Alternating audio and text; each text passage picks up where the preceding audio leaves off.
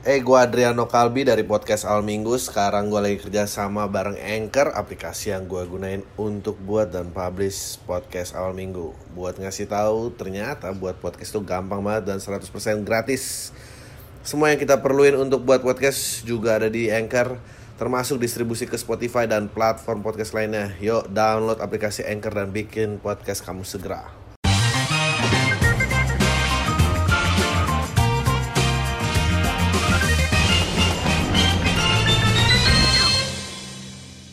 Halo semua lagi dengerin podcast Malam Minggu bareng gue Adriano Kalbi. Eh, sekarang gue nggak tahu kapan ditayangin pasti akan basi. Tapi yang jelas kalau pas lagi diproduksi ini, ini lagi hangat-hangatnya eh, Mental Health Day luar biasa. eh, mental Health Day. Kenapa Mental Health Day udah jadi naik ke permukaan? Karena semoga nih kayaknya kita akhirnya ketemu ujung dari COVID itu gimana?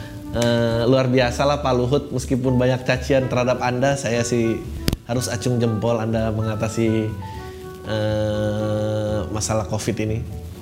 Eh, oleh karena itu, karena COVID sudah mereda, eh, mungkin perasaan-perasaan orang yang tadinya diredam pun akhirnya keluar lagi, balik lagi, sedih banget ya.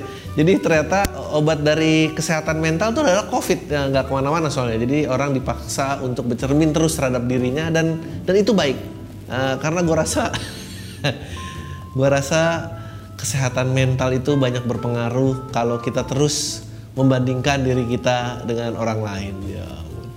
Eh, mohon maaf bagi ada yang menanti posting saya nangis-nangis di sosial media, saya nggak akan posting kayak gitu karena menurut saya kalau nangis masih bisa diposting ya berarti lo nggak bermasalah bermasalah amat. gue pasti bakal banyak kena serang nih ini bodo amat. Tapi gue sedikit background ya gue em, gue bersyukur eh, tumbuh di keluarga yang eh, mental health tuh bukan sesuatu yang asing dalam artian of course asing dong kalau ke orang tua saya ngomong apa perasaan itu nggak diterima tapi eh, psikolog tuh bukan sesuatu yang asing. Em, karena memang menurut gue ya psikolog adalah dokter mentalnya seperti dokter adalah eh, yang mengobati kesehatan fisik lo gitu. Em, eh, ya gue takut sih dengan sejujurnya gue punya kekhawatiran dengan informasi yang banyak melalui lalang ini. Orang lebih cepat self diagnose dan eh, self diagnose dan self curing juga ya luar biasa. Diagnosa diagnosa sendiri nyembuhin nyembuhin sendiri. Dengan bermodalkan buku-buku quotes dan lagu-lagu sendu. Em, percayalah jika masih ada buku-buku dan em, lagu-lagu yang bisa membantu berarti masalahnya belum parah-parah banget. Karena banyak lagi tuh. Gue ya ada yang non di sini yang punya Amazon Prime nggak sih? Itu tuh bagus banget tuh ada yang pernah dia ngebahas karakternya bipolar dan itu. Pada saat dia kan dia bipolar tuh bukan bukan berpribadian ganda. Dia cuma moodnya itu either dia on ecstasy atau dia on depressed. Jadi dia lo bisa tinggi banget eh, ecstasy mania tiga hari lo excited nggak tidur nggak apa energi meluap-luap you can conquer the world habis itu lo tiga hari lo rasanya mau bunuh diri apa dan dan perubahannya tuh switch cepet banget. Nggak tahu ya. Kalau yang gue kenal kenal yang confirm bipolar sih nggak sempet ya dia lagi turun gitu dan pengen selfie. Nah itu harus dibantu. Itu ketidakstabilan hormon yang eh, di otak gitu ya dan dan ya mungkin punya jadwal yang teratur dan olahraga dan meditasi yang baik akan membantu. Tapi mungkin ada kasus yang parah yang lo sebetulnya butuh bantuan banyak. Eh, jadi satu sisi tuh gue happy karena gue tahu eh, negara ini or at least orang-orang yang aktif di sosial media itu eh, ekonominya bisa dikatakan menengah ke atas. Karena eh, yang masih ribut lapar itu pasti tidak tahu dong yang namanya bipolar. Itu emang problem tuh. Kayak kalau masih memperjuangkan makan mental tuh masih nanti. Meaning kalau lo bisa mengutamakan kesehatan fisik dan mental berarti lo di ekonomi yang lebih baik. Eh, orang yang ke sekolah nyebrang sungai tidak perlu menggalakkan back to work dong karena fisik sudah terasah dengan sendirinya tidak ada. Yang ada dia lagi nuntut gimana caranya bangun jembatan ke sekolah gitu. Bukan berbagi jalur dan ribut-ribut antara pesepeda dan pengendara motor. Gue jadi inget eh, apa foto yang viral pada saat ada sepeda motor mengacungkan jari tengah terhadap pesepeda-pesepeda eh,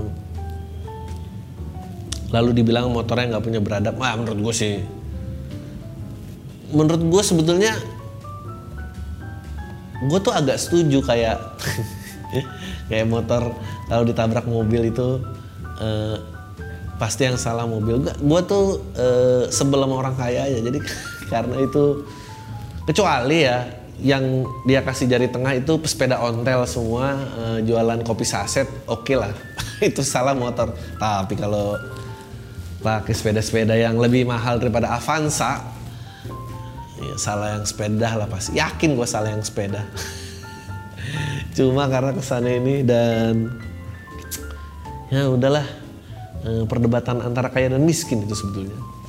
Itu orang yang kesal lagi cari rezeki mau cari makan sementara dihalangi orang-orang yang lagi mengutamakan kesehatan fisik.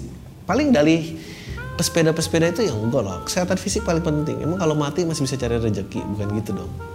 Ceritanya nggak gitu. Um, ya terus balik ke mental, ya gue happy ini di satu sisi udah tidak dijadikan aib uh, dan sudah tidak diasosiasi apa-apa ini orangnya gila. Uh, tapi sih luar biasa sih pengglorifikasiannya sih luar biasa nggak tahu ya. Gue pengen cerita. Gue tuh sebetulnya abis patah tangan tapi gue nggak pernah cerita karena gue tuh kayak pantang kayaknya kalau pantang gue posting gue lagi di infus kalau gue masih bisa bayar sendiri. Nggak gue nggak bilang semua orang yang posting ada infusnya tuh minta galang dana.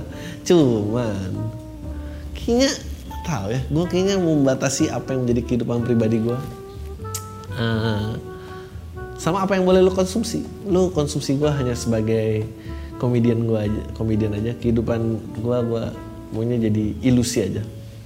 Uh, nggak penting. Karena ya lo bisa lihat nih gue baru memperlihatkan sekarang karena ini udah sembuh.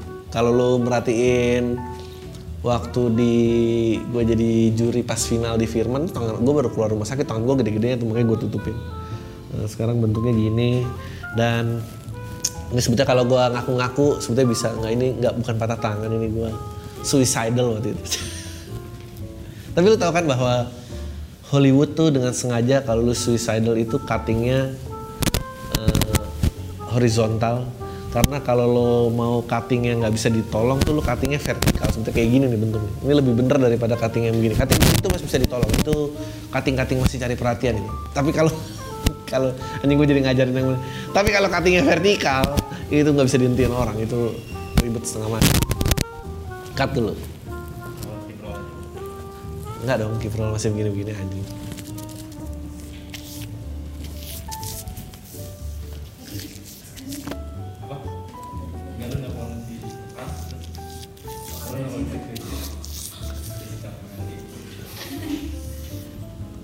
Udah.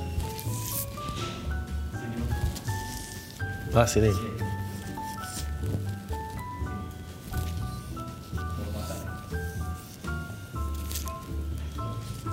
Udah. Ntar audionya ingat ya ini dibuang juga loh, jangan nggak dibuang. Orang mah sering banget kemarin Captain Morgan YouTube doang di audionya ada Captain Morgan juga aja udah suruh buang. Astagfirullah. Uh, udah berapa menit ya? 8. Anjing udah lama. Uh, ya, ya, jadi bagus. Mental health. sih here's, gue tuh lagi banyak ngikutin Jordan Peterson ya. Dan menurut gue orang ini tuh uh, tough banget. Bukan tough sih, maksudnya dia tuh ngasih tahu sesuatu itu kayak firm gitu. Dan itu sebetulnya yang baik uh, dia bilang kalau lu punya kesulitan dengan diri lo uh, bangunlah rutin gitu bangunlah rutin bangunlah goal yang bisa dicapai lo nggak perlu aim tinggi. Mungkin pada saat lo mencapai juga nggak ada glorinya tapi itu lebih baik daripada nggak ngapa-ngapain. Itu akan menghindari lo menjadi bitter uh, dan itu akan menjauh buat lo jadi orang yang lebih baik. Dan gue setuju banget sih. Terus dia bilang pick pick a schedule. Lo nggak harus bangun pagi tapi bangunlah rutin. Um, di mental institution juga uh, di rumah sakit ODGJ eh, kita udah nggak boleh ngomong rumah sakit jiwa. Aji, susah banget ya RS ODGJ kan tetap RS eh enggak deh RS rumah sakit jiwa ya? Udah nggak boleh rumah sakit jiwa. Uh, apaan lah namanya bikin bangun billboard baru aja.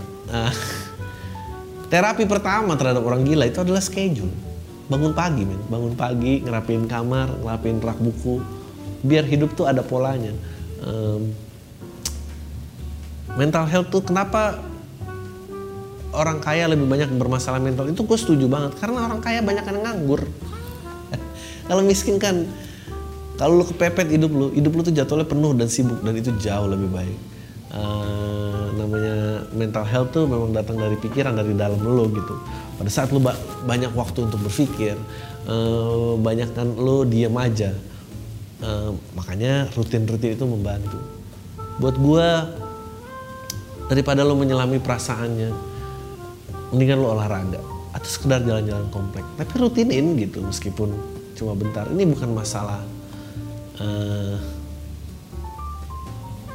apa ini bukan masalah lo lari kenceng atau jaraknya jauh bukan. Tapi percaya lu punya rutin olahraga dan bangun jadwal yang tepat, uh, tetap itu jauh lebih baik daripada lu posting-posting thank you myself, thank you myself. Karena thank you myself tidak akan menyelesaikan apa pun. You are enough, you are enough. Iya tahu, masa lu nggak tahu sih lu tuh cukup tahu lah.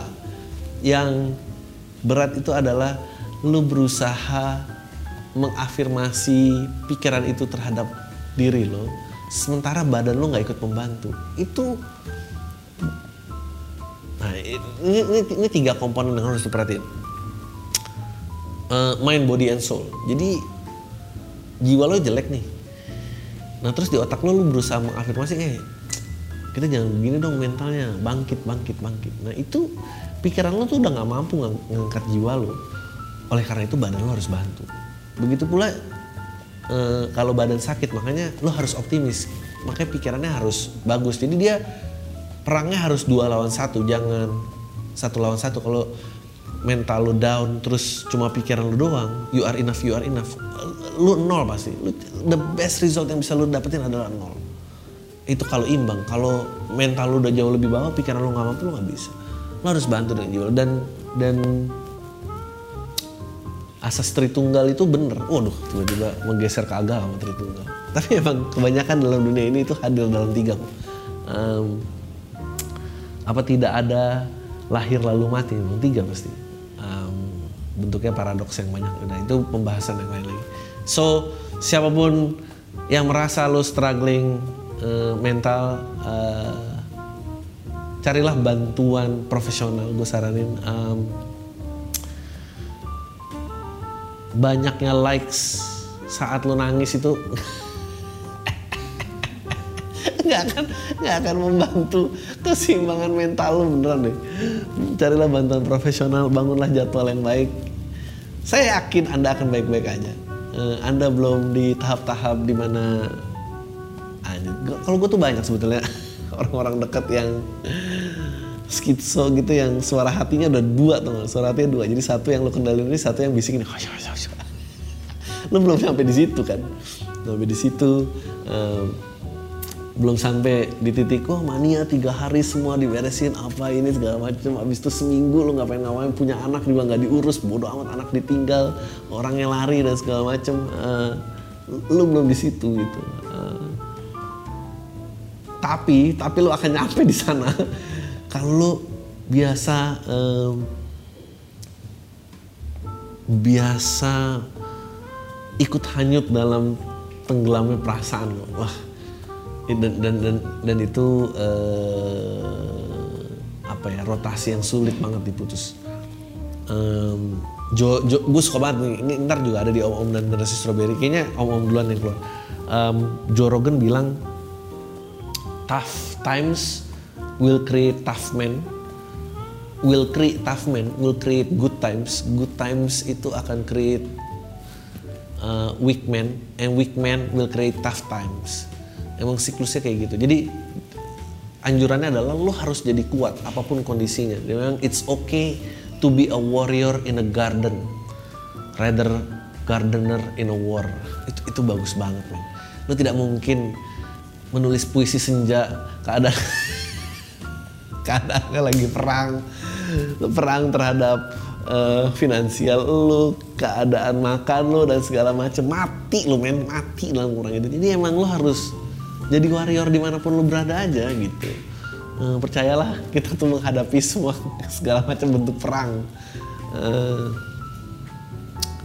ya so janganlah tertipu-tipu dengan narasi-narasi uh, yang ada.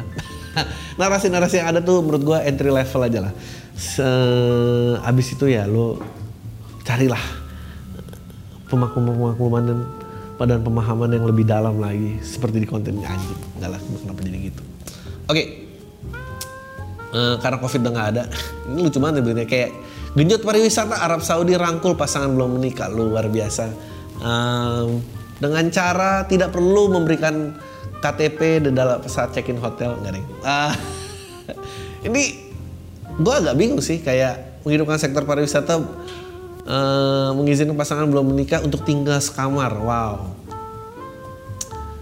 uh, setidaknya buat turis asing bisa aja kalau ntar turis, kalau ini boleh turis asing doang, ntar pasti demo. Remaja-remaja sana atau remaja-remaja sana yang LDR. Yaudah kalau kamu datang ke sini, cekinnya pakai KTP kamu aja. Jadi kalau masukin pria atau wanita lokal tidak digerebek orang, um, ya Arab Saudi loh ini apa gue apa yang akan terjadi gitu. Apakah industri perhotelan juga? Dari dulu juga udah nggak pakai KTP nggak ada statusnya. Dulu cekin cekin aja. Desperate bro. Ekonomi harus segera pulih karena covid uh, baru aja ya akan akan akan yang gue seneng dari Indonesia adalah kita mungkin negara terakhir yang menghandle covid tapi kita akan jadi negara pertama yang nggak pakai masker yakin Singapura. Dia mengatasi wabahnya lebih cepat tapi dia akan jadi negara terakhir yang lepas masker. Dia sih parno banget. Uh, eh, gue juga udah capek itu check-in check-in pakai ke mall-mall pakai peduli lindungi. Ya ampun bikin ada rekam jejaknya aja Formula E batal di Monas, PDIP infrastruktur pakai uang rakyat jadi sia-sia. Ya ampun. Gue tuh sebetulnya bingung ya instead of ngejar Formula E, minat balap tuh berapa persen sih? Jadi ini kan hal-hal kayak gini kan sebetulnya biasanya kenapa Olympics atau piala-piala dunia itu populer eh, banyak negara itu pitching untuk menjadi tuan rumah karena itu sebetulnya bentuknya showcase ke dunia dan investor ya investor investor asing bahwa eh negara gue cukup stabil loh negara gue amal lu lihat nih ada event gini semua berjalan lancar lah lah uh, dan itu makanya Nelson Mandela waktu jadi presiden pertama kali adalah membuktikan terhadap dunia Afrika Selatan itu stabil. Dia bikin uh, World Cup Rugby. Uh, lu tonton aja filmnya Infectious yang main Matt Damon sama uh, siapa tuh yang jadi Tuhan di Bruce Almighty ah lupa gua. Yang suaranya oh ya ya Morgan Freeman. Jadi Nelson Mandela um, nah kalau pemikirannya itu Formula E itu siapa yang mau diundang? Karena minat rakyatnya kayaknya nggak sebanyak itu. Maksudnya gue lebih nafsu misalnya kalau gue jadi presiden nih ngejar gue jadi host bola lah Asia Tenggara kayak atau Asia atau syukur-syukur dunia gitu. Tapi kalau formula itu kan hanya permainan anak orang kaya aja. Apa memang profil investor yang diincar adalah anak-anak orang kaya? Aja.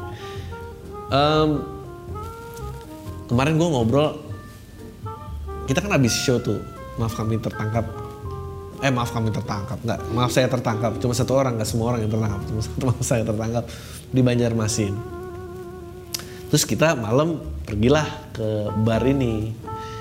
Terus kita kaget banget lihat mereka wah kehidupan malam Banjarmasin luar biasa ya. Um, terus dia kita ngobrol sama yang ngurus bar. Dia bilang ya gimana udah kayak Surabaya belum ya? Gitu. Udah kayak vibe-nya Holy Wings gini, gini. ya dan bener sih vibe-nya sangat Holy Wings. Terus eh, menurut gue sangat urban meskipun playlist bandnya masih ada mengaku bujangan. Gue nggak tahu kenapa ada lagu itu. Mungkin masih tren kan loh. Ketipu-tipu apa yang orangnya cucunya segudang. Um, itu tuh lagu itu tuh lagu yang sebetulnya tiba-tiba kontekstual lagi terhadap zaman karena gak banyak gadun gitu ya. Jadi mungkin ceritanya dikira ini cinta sejati ternyata dia punya banyak cucu. Um, lagu itu keluar gue jadi ngobrol kayak kayaknya di luar Jakarta itu setiap kota tuh punya ide tersendiri dengan Jakarta itu seperti apa. Uh, tapi menurut gue setelah gue lihat yang apa yang dia tiru tuh sebetulnya hanya kulit aja gitu kulit atau uh, yang ditiru tuh Jakarta Jakarta kota atau Jakarta segmennya gadun lah anak-anak muda itu sebetulnya nggak gitu suka kayak jadi itu kota banget itu selalu ada istilah kayak gitu Meskipun kalau lu mencari alternatif hiburan yang ingin lupa tiga hari, pasti lu kota jawabannya. Um, terus ngobrol itu, Ibob bilang ini lucu banget. Tapi dari gini loh, Jakarta, khususnya Jakarta Selatan, itu pergaulannya dibentuk dari anak-anak yang orang tuanya jenderal pada zaman Orba. Anjing, terus gue kayak, ya juga ya, gak Itu kehidupan Jakarta, bener sih gitu. Karena kayak misalnya di tahun 90-an sekarang lo udah lihat Zara, Uniqlo, H&M itu hal yang biasa. Dulu kita tuh harus orang-orang kaya yang di Jakarta. Dulu keluar negeri ada fiskal, fiskal tuh pajak orang kaya tuh. Kalau keluar negeri lo bayar fiskal. Nah, jadi orang-orang yang bisa keluar negeri bayar fiskal, belilah Zara, H&M, Uniqlo, eh, Giordano, dari luar negeri bawa ke dalam dan itu menjadi kiblat kayak fashion gitu. Tapi kayak sekarang kita juga tahu bahwa Aceh itu mah baju-baju sebetulnya baju-baju standar di luar negeri aja karena dibawa di Jakarta jadi kesannya wah eksklusif banget gitu. Padahal mah itu kalau di luar negeri terhadap ekonomi ini itu ITC-nya mereka. Gue jadi kayak mikir iya bener juga sih. Dulu sih memang yang bisa begitu anak-anaknya jenderal sih. Anak-anak yang punya uh, istilahnya orang tuanya tuh udah generasi kedua atau bahkan generasi ketiga di Jakarta dan punya relasi terhadap nama-nama besar atau uh, keluarga orde baru gitu. Dan, dan gue jadi amazing iya juga ya gitu. Jadi ternyata pergaulan Jakarta tuh hanya dibentuk oleh anak-anak tajir doang pantes. Gue tuh kan suka banget hip hop ya. Gue tuh terobsesi. Kayak gue kemarin ngeliat Ebel gitu. Ebel tuh lucu banget. Ebel perform pakai bahasa lokal yang gue nggak ngerti apa tapi lucu banget. Itu malamnya Ebel lah. Dia ngata-ngatain kayak yang gue tangkap kayak eh, ini kan orang-orang luar saya ini orang sini kalian ini mau-mau aja dibego-begoin orang luar lihat nih orang luar udah berumur dan nunjuk gue gitu berumur apa dan segala macam. Um, dan gue seneng dengan keotentikan itu. Uh, gue nggak seneng yang cuma keren di kulitnya gitu. Gue seneng kontennya tuh bisa dirayain sama rakyatnya. Gue tuh selalu kayak dan gue seneng banget dan itu terefleksi kalau di di Amerika ya hip hop gitu hip hop ya mereka berangkat berangkat dari jalanan banget. Terus gue tuh kayak kenapa hip hop di Indonesia nggak berasa otentik kayak gitu ya tapi karena si Ibu bilang bahwa pergaulan Jakarta itu dibentuk oleh anak-anak dari keluarga jenderal waktu Orba sih gue jadi oh pantes ya karena yang nulis anak orang kaya. Makanya dulu liriknya papa sibuk mama arisan. Papa sibuk mama arisan mah itu anak besar di komplek. Itu nggak ada di Jay-Z mah liriknya. Gue jualan narkoba um, bigi gitu gue jualan narkoba di depan rumah susun untuk ngebiayain anak gue sekolah.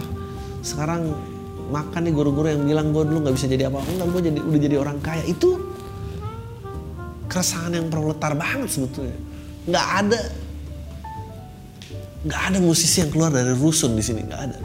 Ya ada sih yang lebih susah tapi dangdut mak makanya langsung kayak ya kalau dangdut mah kampung banget. No tapi dangdut tuh menurut gue the true voice sih. The true voice gitu. Masalah jadi nggak ketemu pop culture sama proletarnya tuh nggak ketemu itu yang sayang tuh Eh, hey, gue Adriano Kalbi dari podcast Al Minggu. Sekarang gue lagi kerja sama bareng Anchor, aplikasi yang gue gunain untuk buat dan publish podcast Al Minggu. Buat ngasih tahu, ternyata buat podcast itu gampang banget dan 100% gratis. Semua yang kita perluin untuk buat podcast juga ada di Anchor, termasuk distribusi ke Spotify dan platform podcast lainnya. Yuk, download aplikasi Anchor dan bikin podcast kamu segera. Makanya sekarang yang bunyi-bunyi yang menyuarakan-nyuarakan mental itu ya, menyuarakan mental sih keresahan orang kaya itu. Meskipun adalah gitu kayak Radiohead juga ngomongin krip itu juga keresahan mental. Tapi nggak nggak jalanan gitu rasanya. Berapa menit? 25. Wih Uh, apa lagi? Ini gue tuh ada yang viral kemarin heboh seorang pria mencuri celana dalam diduga mengidap kelainan. Terus digerebek kan tempatnya uh, terdapat bukti dia menyetubuhi boneka teddy bear. Ya maksud gue kayak kenapa lu kaget sih kalau hobi kalau dia bisa berbicara terhadap lawan jenis, dia pasti nggak nyolong uh, celana dalam dong. The fact that bahwa dia berani cuma nyolong celana dalam, pasti lawan mainnya juga cuma benda mati. Uh, ini sih tidak mengagetkan. Gue lebih kaget kalau ternyata ada orang di dalam, ternyata, ternyata dia berani juga sama orang. Tapi kalau teddy bear sih, nggak ditanya teddy bear namanya siapa. Itu pasti ada namanya. Biar lucu nih misalnya ditanya teddy bearnya ini teddy bear keberapa? Atau emang ya ini teddy bear ketiga. Kalau udah 100 kali pakai jebol. Dan dia selalu beli yang mirip dan dikasih namanya sama ya ampun sedih banget sebenarnya. Um, ya, ya orang sedih. Uh, oh ini keren nih banyak aturan calon raja ini mundur dari kerajaan dan memilih hidup normal ya dan dari Nigeria. Anjir. Kalau gue sih nggak mau ya. Di Nigeria normalnya kayak apa nih? Mendingan tetap jadi anak raja aja. Tapi ya semoga lah dia uh, jadi konten kreator yang berhasil. Iyalah, anak raja bisa apa lagi? Cari duitnya kalau nggak jadi konten kreator kerja kasar tidak mungkin dong. Ini bukan Siddhartha Gautama. Siddhartha Gautama keluar, kan dia juga gitu kan. Calon raja yang melihat keresahan orang banyak kayak kayak gue nggak mau ikutan berpartisipasi terhadap kemewahan ini. Gue ingin membangkitkan keresahan orang-orang yang sangat tertindas. Tapi dia juga nggak tahu kerja gimana, makanya dia cuma bisa meditasi aja ini jahat banget gue jadi ternyata meditasi itu hanya karena orang kaya yang nggak tahu cari makan gimana. Kalau lu susah cari makan. Kalau dia orang miskin buat orang miskin pasti narasinya beda tuh. Enak aja diem gini, diem gini mah ngasilin apa-apa. Uh, keren nih. Pria bergabung dengan tim SAR untuk mencari dirinya sendiri ya ampun. Pria Turki menghabiskan waktu berjam-jam bergabung dengan tim pencarian dan penyelamatan SAR sebelum menyadari bahwa mereka sedang mencarinya anjing. Dia baru menyadari bahwa tim SAR tersebut sedang mencarinya ketika salah satu anggota tim memanggil namanya dan dia menjawab goblok. Iya nih si Bari hilang mulu ya. Saya ada kok anjing. Udah berapa lama dia di situ? Dia tahu nggak ya? Apa dia apa dia juga gabung? Sebetulnya dia nggak tahu lagi nyari siapa. Oh ini nyari saya. Anjing gua kalau ke game gitu. Ini nyari saya tuh ya bilang dong saya nggak tahu saya kira nyari siapa. Saya mau pengen nyumbang aja berguna buat komplek ini. Seorang atlet peraih medali emas PON Papua dijemput pulang menggunakan mobil pickup. Oh apa asal NTT Susanti Ndapataka berhasil mobil emas dijemput dengan mobil pickup saat di bandara. Ya mungkin hanya mobil pickup yang bisa melintasi NTT enggak deh. Dia bukan menjemput karena menghina karena emang ini yang serem. Kalau pakai kalau pakai Ferrari ntar nyangkut dong. Aspal belum rata. Anjing ternyata masalah juga. Mestinya beritanya terpaksa dijemput dengan mobil pickup karena pembangunan tidak merata. Itu baru seru. Kalau ini itu kesannya salah yang jemput padahal salah pembangunannya. Uh, ah ini ntar aja. Ini yang ada pria heboh menikahi rice cooker dan bercerai setelah empat hari. Nggak gue tuh bingung yang ngesahin siapa. Kedua yang ngesahin perceraiannya siapa ini mah. Aduh sekarang tuh berita banyak banget ya. Menginterogasi orang gila seperti ini. Maksud gue dia kenapa nggak mau cerai setelah empat hari tahu beda agama? Iyalah rice cooker nggak ada agamanya. Uh, ya ya udah sih itu aja. I think let's go to the question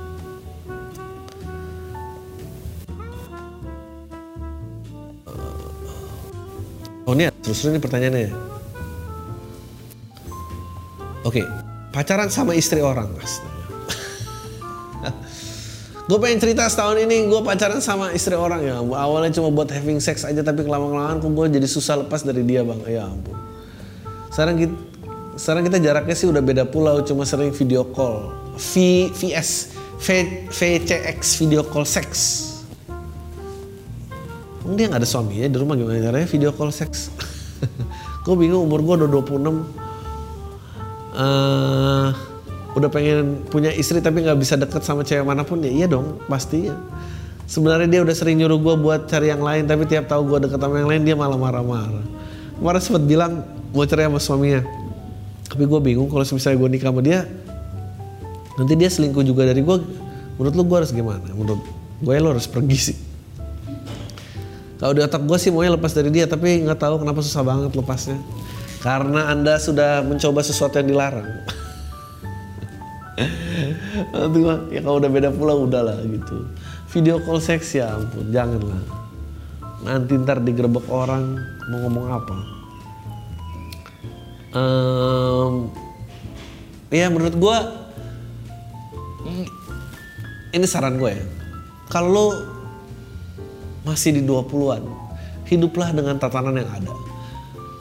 Kalau lu udah 30-an, men, dunia tuh ntar makin gelap. Itu lu lu melakukan orang-orang yang permainan di 30-an, di 20-an, nanti ntar hidup lu cuma ada kegelapan lo, nggak ada yang lain. Beneran deh, nggak ada harapan lo nanti hidup, hidup lo. Uh, ya kalau mau berselingkuh ya selingkuh-selingkuh level yang sama aja lah. Jangan gini loh, ini pacaran yang benar. Lo mau ngelanggar ada selingkuh. Nah selingkuh ini ada kategorinya.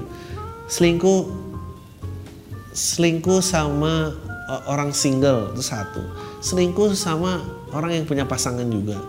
Nah, selingkuh sama yang sudah pernah bercerai. Selingkuh sama uh, pasangan orang. Lo yang baru selingkuh, jangan langsung selingkuh di ujung sini. Ini jauh banget cuy.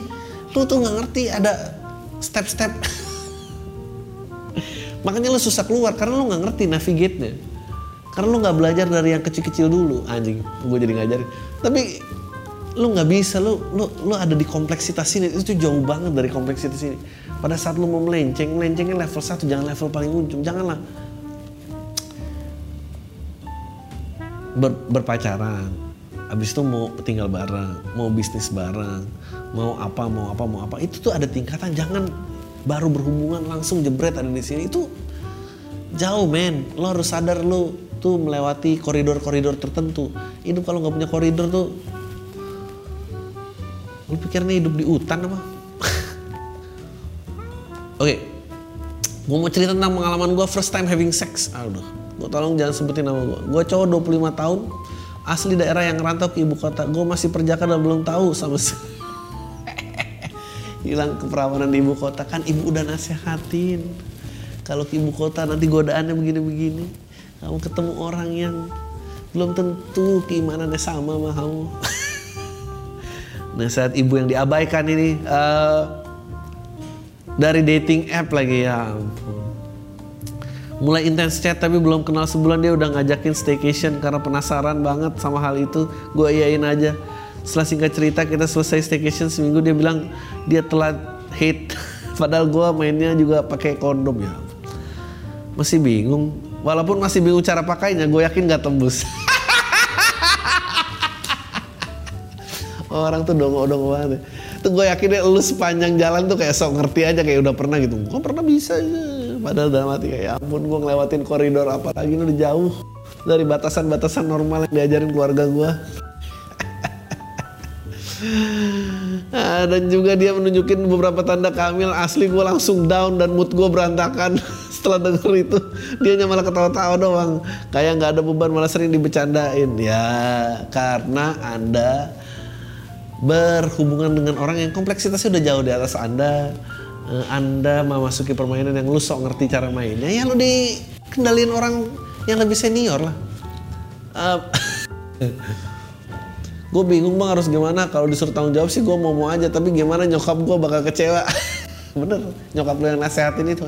Um, gue takut jalan keluarga dan juga belum punya tabungan yang cukup. Kalau tiba-tiba resepsi pernikahan goblok. Gue juga udah ya apalagi covid udah mau kelar ya jadi pernikahan bisa gede lagi. Gue juga udah mulai ada pikiran gimana kalau digugurin mumpung aja, belum ada mumpung belum tua ya kan? Asli jadi beban pikiran banget bang. Bingung harus gimana bang. Gue mau tahu pendapat lu udah gitu aja sih bang. Ya pendapat gue ya. Iya lu tanggung jawab. Uh, pendapat gue ya udah nggak usah disesalin tapi nggak usah diulang lagi. Gue percaya anjing ini gue jadi share. Gue percaya gue selalu bilang ini ke orang. Pertama itu hoki. Dua kali itu kesalahan tiga kali itu pelanggan tetap. Jadi Anda kalau baru pertama kali ya lu anggap aja hoki dapat rezeki udahlah. Tapi kalau dua kali ya kesalahan lalu tidak kuat terhadap prinsip diri sendiri.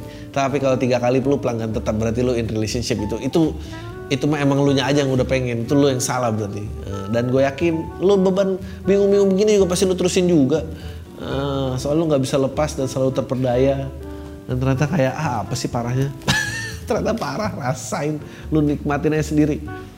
Saran gue jangan sampai tiga kali. Jangan sampai jadi pelanggan tetap. Keluar aja udah dari situ. Uh, coba bilang boleh nggak pelan-pelan kayak gini? Coba aja ketemu ibu lo kalau dia takut ya berarti lu pergi aja. Kalau ibu lu suka ya udah terusin. Oke okay. Bang Andri gue mau cerita panjang nih bang. Gue mau kenalin arti alpha female yang sebenarnya ke lo bang. Kenalin gue cowok apa sih 25 tahun kerja di salah satu anak usaha BUMN walaupun gue nggak tahu nggak gue tahu nggak oke oke banget tapi ya better lah bisa ngerawat diri sama tahu potensi karir ke depan anjing gue belum jadi dulu zaman kuliah 2018 gue kenal salah satu cewek di organisasi gitu. Dan dulu sempat dideketin sama sahabat gue mereka cuma deket satu bulan aja. Proses dari satu bulan ini cewek ini banyak ngobrol sama gue I don't know why. Sebenarnya gue gak deket-deket banget sama cewek ini by the way. Cewek ini beda jurusan sama gue pas tahun kelulusan dia lulus 3,5 tahun dengan kumlat dan gue kuliah nongkrong kuliah nongkrong. Agak kebanting nih sama nih orang dari dulu pinternya bukan main. Berlanjut setelah lulus 2019 sampai 2021, kita hubungannya kadang deket, kadang enggak gitu bang. Kadang telepon-teleponan, kadang video call video call. Kadang hilang, Nah salah satu momen gue lagi sholat gitu bang. Gue baca gue baca salah satu surat intinya kalau mau jodoh diusahakan. ya, ya ini doa yang ini ya apa? Uh, kalau emang dia baik buat saya tolong dekatkanlah. Kalau emang buruk tolong jauhkan saja gitu. Uh, nah gue cobain aja kali ya. Gue kan apa gue salah nggak usah ini cewek. Dia self program gitu bang nulis di blognya yang gue baca intinya dia alpha female. Wanita independen cewek yang punya keputusan bla bla bla. Gue cari tahu lah artinya apa. Gue di situ gue belajar gimana cara deketin cewek alpha female macam gimana. Ya ampun di mana gue percaya kalau deketin tipe alpha female itu full support atau enggak sama sekali. Wedi keren ya. Sekarang tuh ngedeketin cewek personality kayak apa? Lu bisa google ya cara tipsnya gimana. Dulu mah mana bisa. Dulu dulu source lu tau gak lu dulu ini gue kasih tau dunia sebelum ada internet. Dulu source lu ngedeketin perempuan tuh cuma uh, dulu gue tuh kecil gue nganggap dia orang paling keren di kompleks. Sekarang setelah gue udah gede ya gue ngeliat dia anjing itu mah om om gak punya kerjaan. Itu kan ada ada orang-orang yang udah remaja tua gitu kebanyakan waktu luang nongkrong mulu di komplek. Nah orang itu tuh dia doang yang menceritakan pengalaman dia ngedeketin perempuan. Dulu informasi cuma dari situ. Kalau deketin ceweknya gini bro gini gini gini bangsa dan dulu semua anak, -anak kecil tuh dengerin. Setelah gue pikir-pikir anjing itu mah itu mah anak yang dianggap aib sama keluarganya itu tuh anak yang tahu kan lo yang jadi beban mati keluarganya semua punya orang itu di komplek anjir. Ngapain orang itu didengar nasihatnya? Sekarang bisa google cara ngedeketin cewek alpha female luar biasa. Sempat kita dekat pertengahan 2021 itu sekitar dua bulan teleponan dan video call sampai tengah malam gitu bang. Tiap hari banget buat bang buat nemenin dia WFH kebetulan dia kerja di salah satu kementerian. Kan lumayan masa depan. Iya nggak bang? Dia minta dibangunin subuh bla bla asumsi gue gue pikir dia minta dibangun subuh ke gue at, at least gue orang terdekat dia. Dan gue sebenarnya anaknya walaupun goblok gue tetap rajin sholat bang. Ya allah sedih banget. Lucu banget orang. Cukup sadar akan dirinya. Uh, bukan karena gue mau ada maunya tapi ini cewek gue tiba-tiba bangun subuh. Nah dengan itu gue liat lampu hijau ke situ kan bang. Iya nggak sih bang? Iya ya bener. Karena kerjaan gue nomaden pindah-pindah kota jadi gue belum sempet ketemu dan mau ngomong serius. Masa iya gue nembak alpha female di virtual malu bang? Cie. Malu banget anjing bener. Sebenarnya itu punya cowok tapi diambang-ambang gitu bang. Hubungannya gara-gara dia ingin diseriusin nikah tapi cowoknya nggak mau gitu. Singkat cerita dia itu putus dan gue nggak ngebahas apa-apa soal putus karena gue pikir dia butuh waktu gitu bang kalau langsung gue pepet. By the way kita banyak teleponan dibanding chatan. Biasanya dia selalu balas chat. Biasanya dia selalu balas chat gue gitu bang. Nah satu momen dia nggak balas tuh bang. Chat gue lama banget dari pagi. Gue buka IG ternyata lagi bikin instastory sama cowok baru. Anjing lah. Gue langsung balas tuh instastory dengan emang dasar gue tolol aja. Pasif agresif. Anjing banget terus dia langsung balas chat gue yang basi dari pagi tuh nanya gue kenapa? Gue langsung bilang gila ya ya gue cemburu lah. Bagus bagus, bagus. bener lu paling bener nih deketin kayak gini. Nah gue bilang nah dia bilang nggak tahu soal itu malamnya kita video call. Dan gue bilang langsung bilang ke, ke dia tuh nembak dia intinya gue mau serius. Terus dia sebenarnya walaupun belum diterima gue di video call itu responnya positif. Dia minta gue ketemu dulu gitu bang. Setelah minjem setelah malam itu video call ya pagi ya dia cerita ke ibu yang nunjukin foto gue makin positif dong bang. Oke ini seru nih. Selang sehari dari situ si anjing malah jalan lagi sama cowok yang baru dan di post lagi kedua kali. Ini gue langsung hilang perasaan gue bang karena udah nggak jelas dan aneh. Sebenarnya apa sih? Dia orang gak jelas itu katanya pengen diseriusin udah nunjukin ibunya. Kok gitu sih? Puncak komedi adalah cowok yang baru ini itu masih kuliah bang. Anjing lah. Lu pikir dengan masa lalu putus sebelumnya gara-gara keseriusan sekarang lu suka sama cowok kuliahan? Udah gila apa yang ada di kepalanya? Anjing lucu banget orang. Gue nggak gue nggak tahu mungkin gue kalah ganteng ini ini paling berat loh uh, uh, udah dalam kondisi salah aja harus tetap mengkritisi diri. Uh, mana tadi kalah ganteng dan kaya kali? Ya ampun kasihan. Walaupun gua ada niat serius tetap aja kalah. Bro kalau saingan ganteng dan kaya bullshit lah apa female apa female tai. Jadi intinya akhirnya kita sampai nih kesimpulan apa female itu apa jadi inti cerita gua ada apa female sebenarnya itu adalah orang yang gak jelas dan pelin pelan sama hidupnya. Mendeklarasi bahwa mereka punya keputusan sebagai wanita yang semua mereka. Ya itu mah definisi cewek pelin pelan aja anjing. Sekian bang. Terima kasih. Luar biasa. Bagus sekali bagus sekali bagus sekali. Keresahannya uh, ngakunya lu sok-sok menghormati space mereka gitu kan lu jaga jarak biar gak terlalu mengganggu. Ternyata kemakluman lu malah disikat sama yang lain. Sedih banget. Berapa menit nih? 42 oke. Okay. uh, apa nih? Oke. Okay ujian jadi bapak. Bari gue heran kenapa masih aja para kolam tanya kalau kirim email segala kasih tahu mereka kapan dengerin pom pertama kali mau bilang apa sih senior apa emang udah jadi pendengar paling setia mantap. September lalu gue udah jadi bapak dua anak bang dan sepasang cewek cowok tugas istri melahirkan sudah beres dan gue sebagai suami harus handle keperluan administrasi kependudukan akte kelahiran contohnya. Di sini ternyata udah pakai aplikasi untuk handle urusan data administrasi kependudukan. Girang dong gua nggak perlu datang ke kelurahan. Apesnya seperti biasalah aplikasi buatan plat merah Gue input data panjang dari biodata diri, istri dan dua saksi kelahiran. Belum lagi harus posting KTP, kakak dan perintilan lainnya. Pas udah ditinggal di submit, ya Allah kagak sukses-sukses. Ujungnya gue tetap ke kelurahan dan pas sampai ke sana gue diminta tetap pakai aplikasi Jahanam itu. Ya Allah, gue input manual lagi bang yang panjang dan tetap posting KTP kakak dan perintilan lainnya. Tetap kagak bisa sukses akhirnya mereka juga nyerah dalih aplikasinya error. Udah tahu error masih dipaksain. Jadi gue tetap manual pemberkasannya dengan fotokopian. Cobaan banget emang handle administrasi begini walaupun udah berhasil gue input data tetap dongkol aja bang. Cukuplah. Gue punya gue ada dua aja gue rasa mereka punya yang lebih dari dua nggak pada ngurus akte anjing. Lu sendiri gimana bang? Ribet. Pengurusan administrasi kependudukan. Makasih bang udah dibacain. Salam tai pendengar pam dari 2016 sama aja brengsek. Uh, gue mau bilang tapi ntar nanti orang kelurahan gue takut bermasalah. Gue juga nggak percaya kayak gitu. Gue minta tolong orang lalu nggak kuat gue ngurus gitu. Meskipun udah makin gampang sih sebetulnya. Uh, ya udah sih gitu aja. Gue juga nggak tahu kalau suruh pakai aplikasi susah. Gue juga kesal tuh sama hal-hal seperti itu tapi ya gue percaya gini. Gue percaya tuh korupsi tuh yang nggak boleh menurut gue di atas 100 juta aja itu nggak boleh. Kalau ya di bawah itu ya boleh-boleh aja lah. Orang kalau mau korupsi misalnya jadi caleg gitu korupsi 2M kalau dimaksimalin 100 juta kan lo harus bagi-bagi ke 20 orang. Masih oke okay lah untuk dia ngaburin kasus susah itu. Karena ngetip tuh boleh lah ngasih uang jasa. Kalau gue sih nganggapnya ngetip ya. Itu ya udah ngetip kerjain aja gitu. Gue nggak ngerasa nyogok gitu. Kalau ngeberantas korupsi bottom to top mah lama men. Ngeberantas korupsi itu top to bottom lah. Top to bottom nggak bisa. Berantas dari bawah ke atas gitu. Ini tuh kayak ngide. Ngide tuh yang baik. Kalau perusahaan tuh ngide tuh datang dari bawah. Kalau dari atas tuh kayak terlalu penguasa banget gitu. Ehm, kalau ngide tuh dari bottom to top. Sama ngebatas kalau pemberantas korupsi itu dari top to bottom.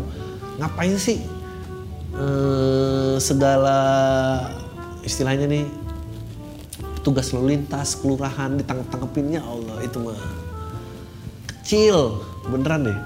Sementara mana itu yang kemarin? Bank apa tuh yang hilang? Duit nasabah eh, dipakai buat biaya kampanye itu gila men. Itu mana? Nggak bisa pasti. Lu nggak bisa nyentuh. Yang disentuhin yang dari bawah-bawah yang menu-menuin penjara aja. Penjara tuh nggak penuh. Kalau lu nangkepnya dari atas lu nangkepnya dari bawah sih terang aja. Penuh lah. Solusinya gitu. Kalau lu nggak bangun penjara lebih luas tangkaplah koruptor dari atas ke bawah. Jangan dari bawah ke atas penuh. Oh ini seru nih ini terakhir nih jadi gay lagi karena ditinggal nikah dan broken home oke okay. Halo Bang Andri, gue dengerin podcast Bang Andri baru tahun 2020, tepatnya awal-awal ada kebijakan PSBB. Kenalin gue laki-laki umur 23 tahun dan sekarang gue seorang karyawan swasta. Gue mau cerita tentang keputusan gue terhadap orientasi seksual gue yang menyimpang. Pertama gue harus meluruskan uh, orientasi sih sebetulnya tidak ada yang menyimpang ya. Ya itu orientasi aja pertama kali gue sadar bahwa gue seorang gay adalah saat gue SMP namun berani pacaran sama cowok saat gue SMK kelas 11 dan saat itu pun gue pertama kali having sex dengan pacar gay gue setelah satu tahun pacaran. Singkat cerita orang tua gue tahu kalau gue seorang gay dan punya pacar cowok setelah bokap gue buka HP gue dan melihat foto naked gue sama pacar gue gay ini. Astaga. Sebetulnya punya foto telanjang di HP aja tuh udah shocking apalagi sama laki-laki gitu. Orang tua lu nggak siap pasti uh, saat ini orang tua gue marah dan kecewa sama gue, tapi mereka nggak menghakimi gue karena gue gay. Iya benar, pasti ini orang tua lo progresif banget. Orang tua lo berarti sebetulnya lebih mengkhawatirkan uh, terbongkarnya privasi lo dibanding masalah orientasi seksual lo gitu. Ini, ini, ini baik banget orang tua lo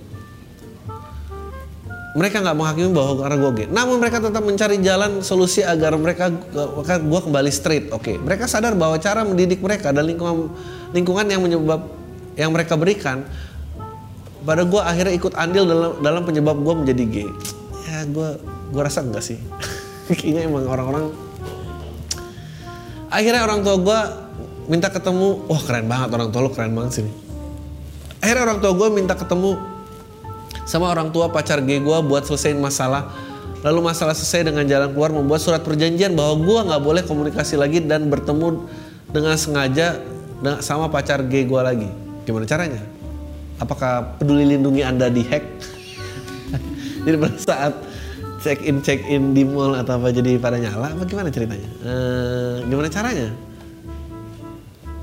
apa ketemu kan pakai masker tuh nggak akan kelihatan dong garing Em, tapi menurut gue ini eh gue nggak yakin kebenarannya tapi menurut gue orang tua lu sangat dewasa. Karena masih banyak yang kayak gini anaknya dipukulin. Karena kejadian ini orang tua gue menjadi overprotective sehingga gue berusaha untuk menjadi straight kembali walaupun susah banget. Ya iyalah tahun 2018 gue akhirnya bisa punya pacar cewek yang cantik dan bodinya pun bagus banget. Gue ngerasa bisa jadi normal setelah nyaman sama dia dan mulai sayang sama dia. Gue kenalin dia ke orang tua gue dan orang gue seketika seneng banget sama gue bawa cewek. Men ya orang tua lu seneng-seneng aja lah. Yang nggak cantik juga dia seneng masih mending perempuan pasti mikir gitu.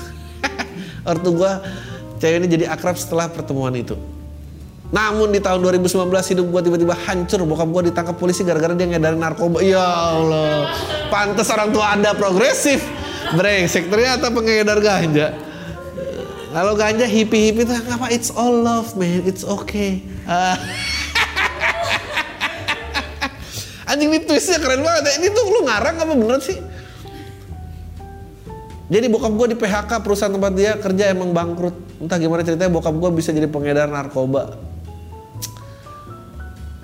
Nggak- ya pas lo Astaga kamu tuh Dengar ya. Karena kejadian itu gue harus berhenti kuliah dan harus ngebiayain sekolah adik gue dan jadi tulang punggung keluarga. Untungnya saat itu gue memang lagi kerja sambil kuliah. Dan biaya gue kuliah pun gue tanggung sendiri. Namun sekarang gue harus ngalah karena gue harus nanggung semua beban keluarga termasuk biaya sekolah adik gue. Oke, gue cerita semua itu ke gue semua kronologi kalau bokap gue ditangkap polisi awalnya cewek gue ini selalu nyemangatin gue sampai akhirnya beberapa bulan kemudian dia putusin gue sepihak. Dia bilang dia mau dijodohin sama cowok pilihan mamanya. Di situ gue ngerasa hancur banget dan sempat mencoba bunuh diri karena berpikir kenyataan gak adil banget. Bokap gue dibui kuliah gue berhenti ditinggal nikah sama cewek dan semua kejadian itu kayak datang bersamaan.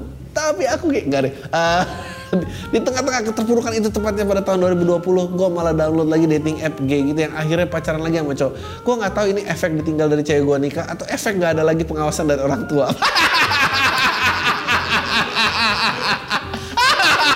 Oh bapak gue udah dibui nih anjing. Bisa lagi goblok banget. Atau memang sejak awal gue nggak bisa sembuh dari pen, dari penyimpangan orientasi seksual ini. Menurut gue Oke, ntar, ntar gue cerita. Eh, semua sampai sekarang gue masih punya pacar cowok, tapi sebenarnya gue udah capek jadi gay, pengen hidup normal kayak teman-teman gue yang udah mulai menikah. Namun gue nggak tahu gimana cara dan harus mulai dari mana. Siapa tahu Bang Adri punya saran buat gue. By the way, gue makasih udah dibacain cerita gue. Semoga Bang Adri dan tim PAM sehat selalu. Eh, gimana ya caranya ya? Eh, menurut gue, gue dulu punya teman, nggak, dia masih teman gue sih, bukan dulu. Dia dia merasa di abandon sama bapaknya. Dan dia juga gitu, dulunya dia tiap keluar kota, wah pijet sana, pijet sini, nyewa ini, nyewa itu, lalalala, sampai akhirnya dia kalau ada lelaki yang datang sebagai sahabat, terus hadir memberikan aura-aura kebapaan, dia jatuh cinta sama laki itu. Terus dia ya kayak gini dah ngerasa sakit, padahal sakit dan sembuh, sakit dan sembuh. Gue rasa itu bah- bahasa yang kurang tepat. Menurut gue emang emang emang ya lo harus own up aja memang itu lo gitu. Eh, dia bilang terus ngobrol kan sama gue cerita gini, gini, gini. ya biasa lah mas gue sakit lagi nih. Terus gue nanya kenapa lu cerita sama gue gue takut gue nggak takut dia naksir sih. Maksudnya ya kalau naksir ya udah biarin aja tuh hak orang. Itu cuma bilang terus gue bilang eh, dia nah dia bilang gue tuh kalau ada yang datang sebagai bapak gue tuh langsung lemah banget. Permasalahannya adalah eh, dia itu dijadikan akhirnya dijadikan eh, selingkuhan orang yang sudah memiliki keluarga gitu. Jadi laki ini punya istri punya anak dan eh, akhirnya selingkuh sama dia. Menurut gua gue bilang gini, gini gini loh. Kesalahan lu tuh menurut gua karena lu menjadi selingkuhan orang gitu. Eh, ya abis siapa lagi yang hadir dalam hidup gua? Gini gini gini. Nah problem dia kalau dia tuh menurut gua eh, jadi sebetulnya nggak ada. Dia hanya ya dia emang seneng dekapan lelaki aja. Gua nggak tahu gua mungkin pengen yang cengkramannya kuat gue nggak pernah tahu. Uh, dan bulu tangannya banyak.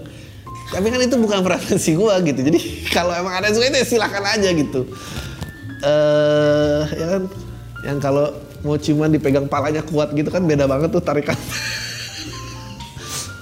Gue sih nggak kebayang ya pipi gue dipegang tangan cowok. Um, kayaknya gede gitu muatnya. Kalau tarik tarikan gini kayaknya keras kerasan gitu. Uh, tapi kalau ada yang suka ya silahkan aja. Tapi gue bilang ke dia kayak gini tapi gue rasa ya tapi gue tanya sama lo jadi dia juga punya tuh gue pengen gue capek nih hidup kayak gini gue pengen hidup normal normal aja. Sebetulnya dia itu dia, sebetulnya dia tuh capek capek bersembunyi. Hidup normalnya dia normalnya itu itulah kenormalan buat dia. Gue bilang sekarang gue tanya sama lo sebetulnya apa yang membuat lo tidak bisa hidup sesuai yang lo inginkan? Dia bilang ibu gue sebetulnya ibu gue dan abang gue katanya. Kalau tidak ada dua orang ini mungkin gue juga sudah mengakui dan membiarkan diri gue jadi apa adanya. Meaning tidak ada yang salah dengan orientasi dia. Yang berat itu karena dia terhalang dia tidak sanggup kejujurannya dia mengecewakan orang lain. Oleh karena itu dia harus menjadi orang lain. Uh, gua rasa itu ada benarnya dengan bapak yang dibui karena ka karena lo waktu itu melakukan itu hanya hanya nggak mau bikin mereka kecewa mereka sudah mereka kecewa mereka sudah berupaya mereka berusaha mengerti uh, lu nggak tega mengecewakan orang-orang ini gitu uh, kalau gua saran gua kalau memang lo begitu, hindarilah dunia-dunia promiscuous. Dunia promiscuous itu dunia yang gelap, yang tidak jelas. Misalnya dating app atau apa. Um, banyak kok, banyak kok teman-teman gue yang baik-baik. Maksudnya dari lingkungan sama-sama level ekonomi yang sama, pendidikan sama. Uh, tapi tidak sembunyi-sembunyi gitu. Semua paling enggak semua keluarga yang terlibat itu mengerti dan paham gitu. Yang berat itu kalau lu promiscuous, kalau lu sembunyi-sembunyi, entar lu jadi selingkuhan orang, entar lu uh, lewat aplikasi ini lu nggak nggak ngerti dan lu akan terbawa ke dunia yang makin gelap dan makin gelap. Itu yang harus lu putus menurut gua.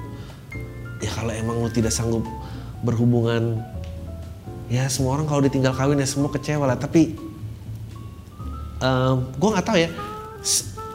Being hetero aja bukan homoseksual being hetero aja aplikasi dating tuh banyak yang promiscuous banyak yang gelap gitu.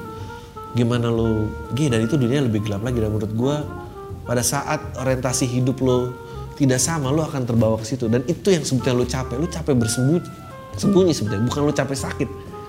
Ini gue dimarahin ibu lah ngomong gini. Tapi you know ya itu aja sih dari gue tahu lo semua deh